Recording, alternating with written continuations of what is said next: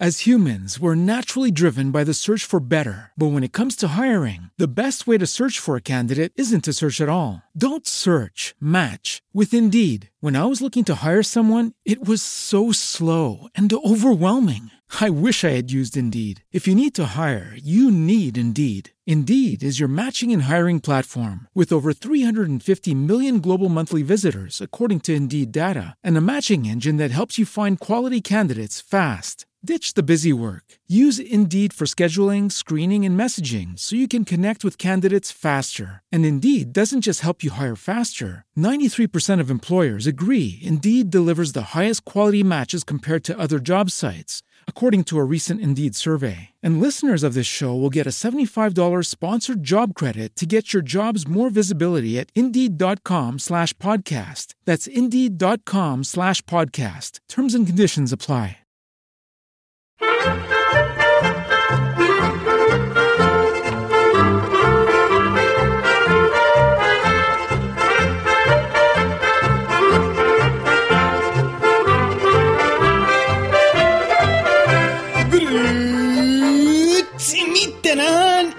Bienvenidos a Swiss Spain, capítulo número 6 del podcast que describe la vida de un español en Suiza.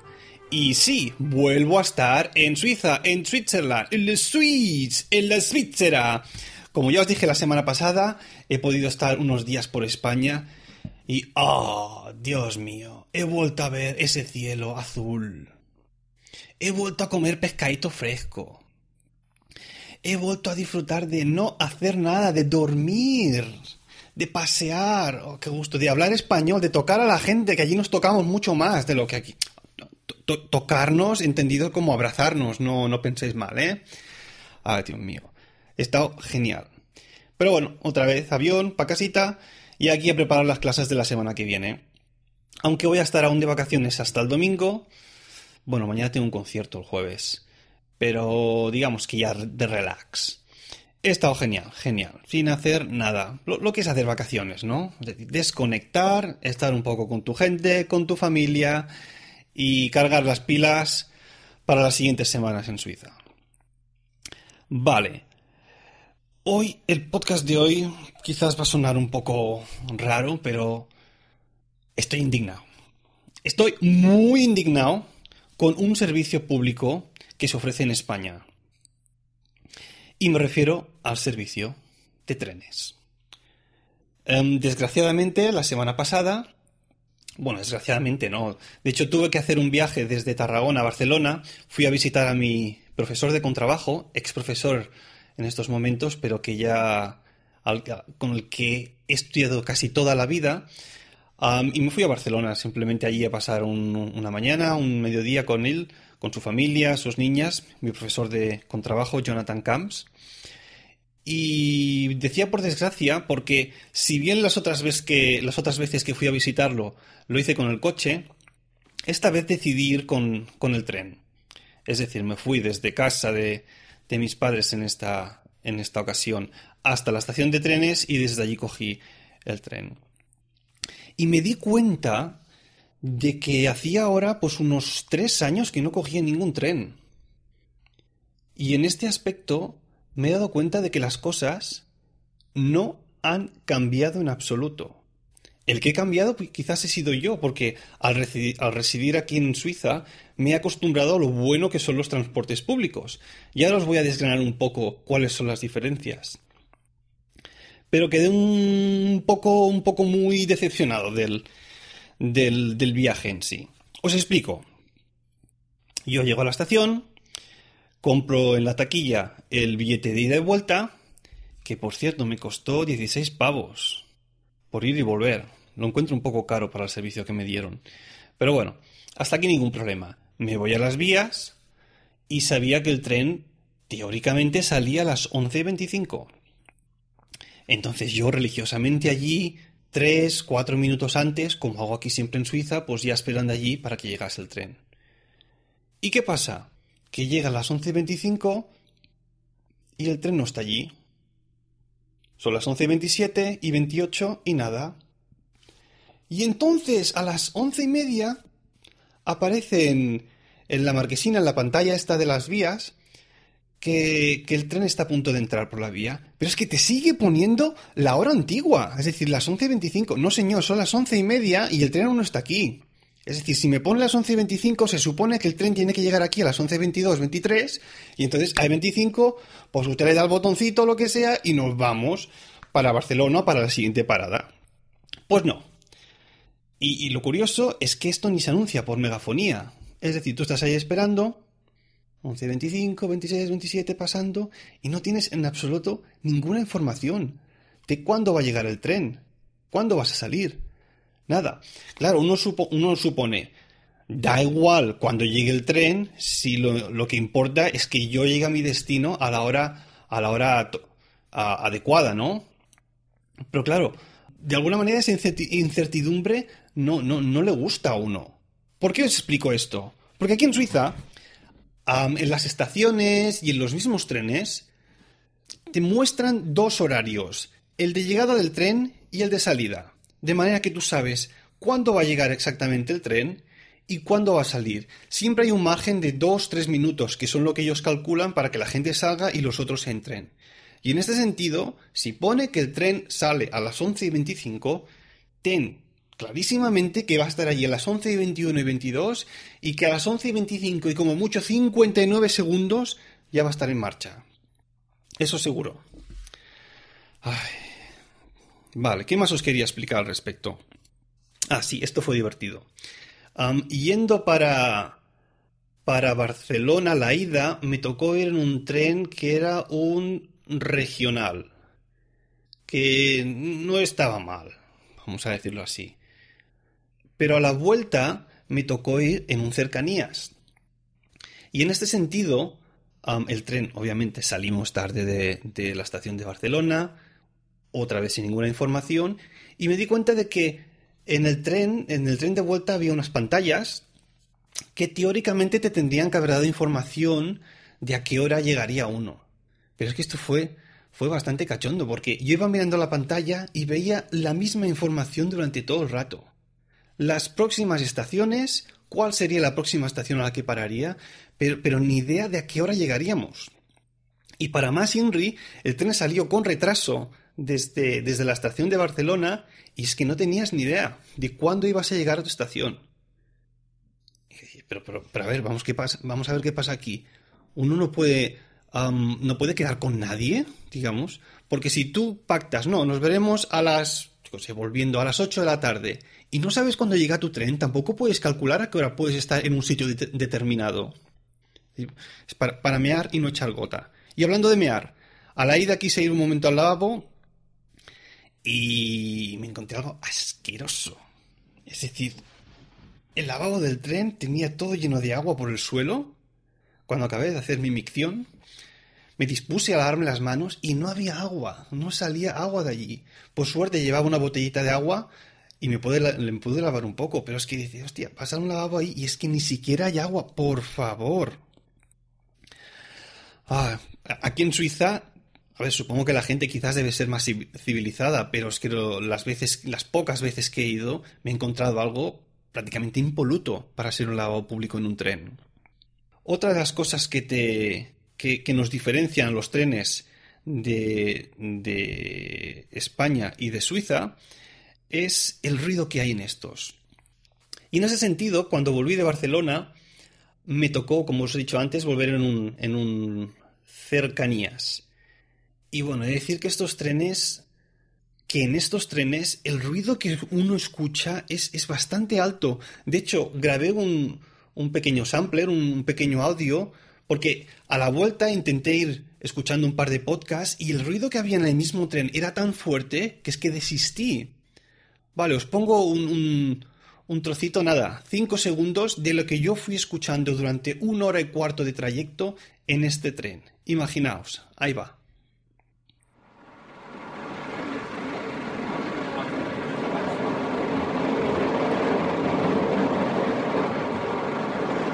Increíble, ¿verdad? Es decir, una hora y cuarto escuchando todo este sonido de fondo. Y claro, aparte de eso, la gente que hay alrededor pues está hablando, lo que tiene que hacer es hablar más fuerte para cubrir, digamos, el sonido de fondo del tren y ahí se monta una increíble. En este sentido, ¿cómo funcionan las cosas aquí en, en los trenes eh, suizos? Pues también os grabé un trozo de lo que oye uno yendo en el tren para comparar.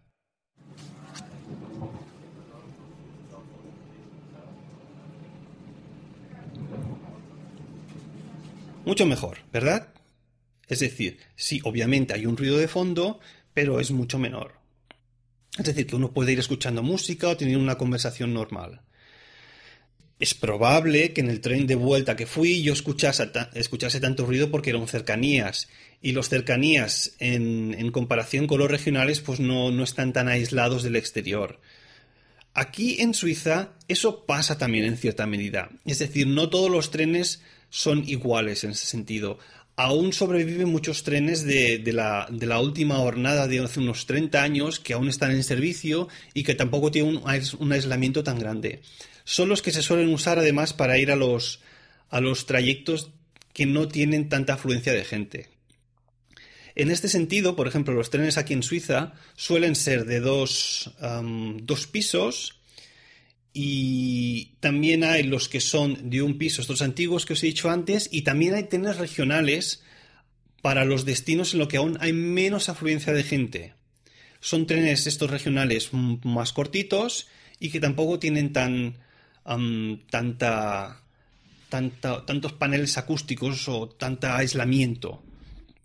En este sentido, también es importante saber que los trenes de, de Suiza, aún se mantiene la tradición de tener la primera y la segunda clase, tanto en los regionales también como en, el resto de trenes. Cosa que, por ejemplo, en, España, esto suele pasar, supongo, en las largas distancias, pero lo que son regionales y demás no, no suele pasar.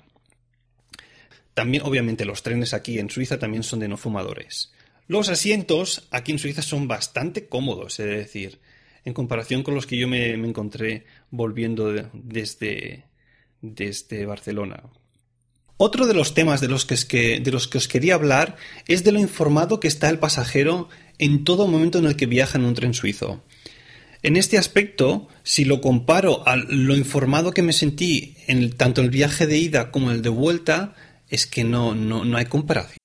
As humans, we're naturally driven by the search for better. But when it comes to hiring, the best way to search for a candidate isn't to search at all. Don't search, match with Indeed. When I was looking to hire someone, it was so slow and overwhelming. I wish I had used Indeed. If you need to hire, you need Indeed. Indeed is your matching and hiring platform with over 350 million global monthly visitors, according to Indeed data, and a matching engine that helps you find quality candidates fast. Ditch the busy work. Use Indeed for scheduling, screening, and messaging so you can connect with candidates faster. And Indeed doesn't just help you hire faster. 93% of employers agree Indeed delivers the highest quality matches compared to other job sites, according to a recent Indeed survey. And listeners of this show will get a $75 sponsored job credit to get your jobs more visibility at Indeed.com slash podcast. That's Indeed.com slash podcast. Terms and conditions apply.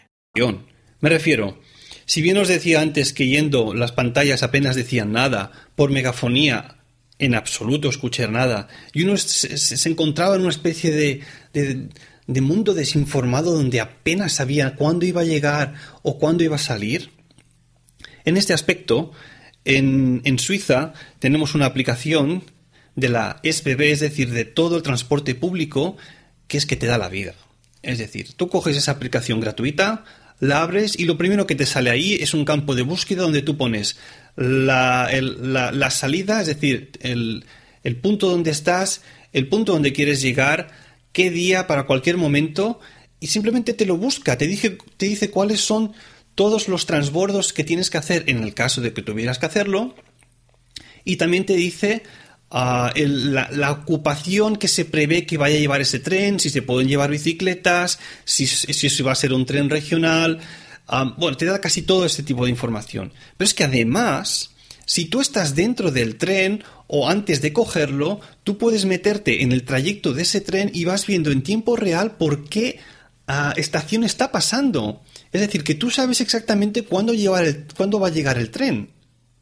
Es decir, más información es imposible. Las pantallas aquí, como, como dije antes, te dicen a la hora que va a llegar el tren, pero una vez tú entras dentro del tren, tienes exactamente la misma información. ¿Cuánto va a llegar el tren? ¿Cuál va, cuál va a ser su destino? ¿Qué hora es? Obviamente. En ese sentido, me hizo mucha gracia porque volviendo ah, desde Barcelona a casa, el tren salió obviamente con, con retraso y cuando llegó el revisor a controlar si teníamos los billetes, pues la, una de la, viajante que estaba enfrente mío le preguntó, Oiga, ¿sabe usted cuándo vamos a llegar a Torre en Barra? Creo que le preguntó. Y le dijo, bueno, esto es muy difícil de saber porque hemos estado parados casi 10 minutos en, en, la estación de Cataluña. Y bueno, supongo que llegaremos entre las 9 menos cuarto o las, las 9.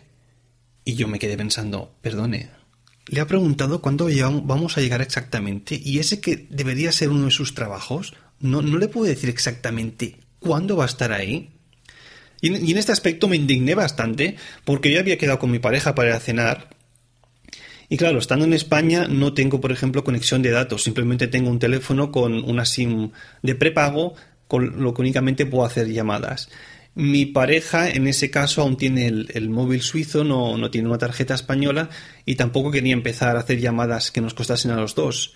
Y en ese aspecto yo pensé, a ver, si yo cuando he salido de allí he quedado con mi pareja a tal hora porque supongo que el tren va a llegar a tal, ¿por qué no me dice usted a qué hora vamos a estar exactamente para que yo pueda calcular cuál es el tiempo desde la estación hasta donde he quedado y poder más o menos dar una hora más aproximada en ese sentido?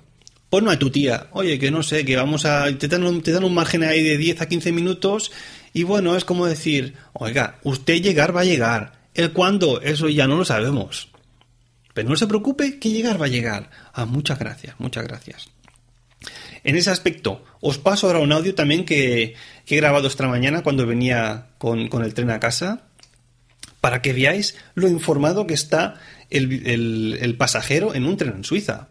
En este aspecto, si bien he dicho antes que había un montón de, de pantallas por todas partes que te informan al respecto, que tenemos la aplicación esta que también te informa, pues antes de llegar a una estación, uno oye un audio como este.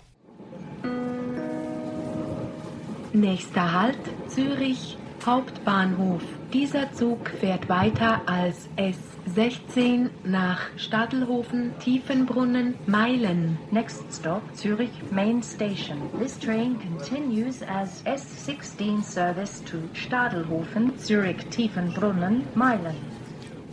Es decir, más claro imposible. Te hacen la musiquita al principio para llamar tu atención, luego te lo dicen en alemán, Hochdeutsch, y después en inglés para que los extranjeros también estén informados.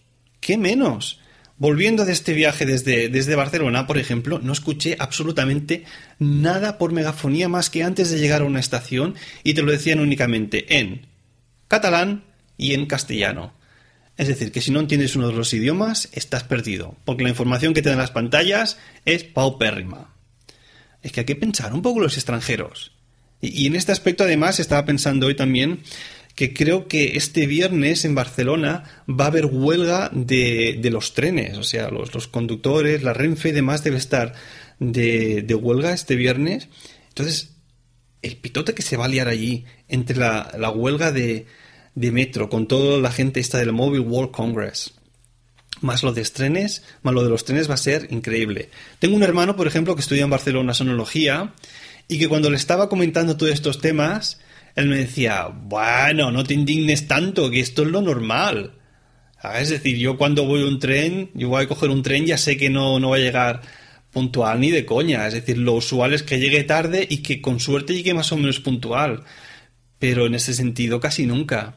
Y luego pensaba, es curioso porque estuve utilizando ah, el trayecto entre Tarragona y Barcelona cuando estudiaba en Barcelona durante casi cinco años y puedo contar con los dedos de una mano, y me sobran, las veces que el tren salió puntual y llegó puntual.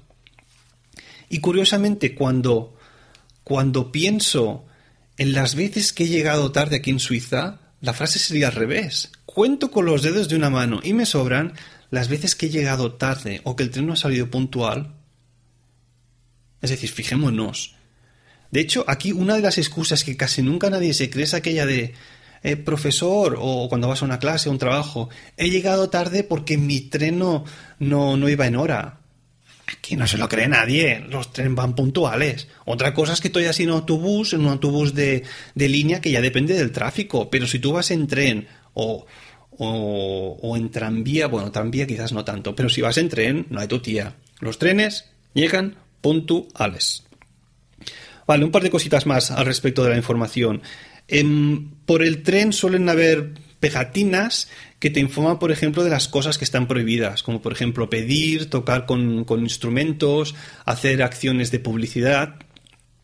También hay otro que también se ve en cada vagón donde te informan de que si tú no llevas el billete, te van a coger los datos personales y vas a tener que pagar 100 francos de multa. Al cambio actual creo que son unos 90 euros. Si te pillas en una segunda vez, estos 100 francos se incrementarían. Y en este sentido, los revisores los hay, sobre todo en las largas distancias, pero los, las cortas distancias no, no los sueles ver asiduamente. Es decir, muchas veces también van de paisano. Y en este sentido hay que tener cuidado. No hay que jugársela a entrar al tren sin el billete, porque si te pilla una primera vez, 100 francos, la segunda creo que son 150, y creo que si hay una tercera vez, de esto no estoy seguro, ya investigaré, es posible que os prohíban el, el, acceso a los transportes públicos suizos. Es decir, que aquí hay que comprar el billete sí o sí, siempre. Bueno, pues esto ha sido todo por hoy. No me gustaría acabar, por cierto, sin leer un, un par de, reseñas que me han gustado mucho, que me he encontrado en iTunes. En este sentido, nombrar, por ejemplo, a, a Wera, a W E con diéresis R A, que me ha escrito las vivencias propias, detalles del día a día y puntos de vista personales hacen de este podcast uno de mis favoritos. Muchas gracias. Pues muchas gracias a ti por escribir la reseña y porque además es positiva. Y otra que también me ha gustado mucho es la que escribe Oscar Bernabeu, que la titula Genial incorporación a Emilcar FM y en ese sentido escribe, siempre me ha gustado Suiza, he estado un par de veces de veraneo allí y me interesa mucho la cultura y la forma de vivir que tienen los suizos. Además, me parece genial la incorporación de Swiss Spain a Milcar FM, ya que añade un tipo de podcast que Milcar no tenía y que a mí me gusta mucho. Pues a mí también me gusta mucho que hayas escrito esta reseña y que encima sea positiva. Pues hasta aquí el podcast de esta semana. Ya sabéis que si queréis contactar conmigo lo podéis hacer a través del email swissspainpodcast.hotmail o en Twitter a arroba swissspain, donde por cierto voy a dejar un par de fotos al respecto y en las notas del programa la aplicación está de la SBB para que veáis cómo va. Y decir que a los que más veis escrito tanto en iTunes como en el blog de Milcar FM como en Swiss Spain, voy a hablar de todo y cada uno de los temas que me habéis propuesto. Quizás no muy pronto porque para algunos tengo que recabar un poco más de información, pero cada uno de los temas propuestos va a salir aquí en el podcast. De acuerdo, ya os he dicho el podcast, el, email swissspainpodcast.com, twitter arroba para reseñas, como ya he dicho antes, tenéis iTunes a vuestra disposición y el blog de Milcar FM para cualquier otro comentario. Gracias por escucharme y hasta la próxima.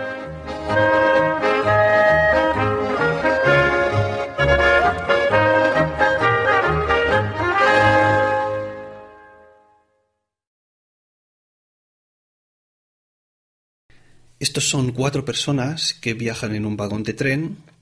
Una de ellas es una mujer obesa, la otra una rubia venís buenísima con las tetas operadas, un español y un francés. Al cabo de un rato, el tren pasa por debajo de un túnel. Las luces se apagan, nadie ve absolutamente nada y de golpe se escucha. Sale el tren del túnel y la mujer obesa piensa. Esto es que el español le quería meter mano a la rubia y ésta la da un guantazo. En cambio, la rubia piensa, no, no, esto es que el español me ha intentado meter mano, se ha equivocado, le ha metido mano a esta mujer obesa y ella la solta un guantazo. El francés, por el contrario, piensa, esto es que el madrileño le ha querido meter mano a la rubia y la rubia me ha dado un guantazo a mí. Y el español piensa, a ver si pasamos por debajo de otro túnel para meterle otro guantazo al francés.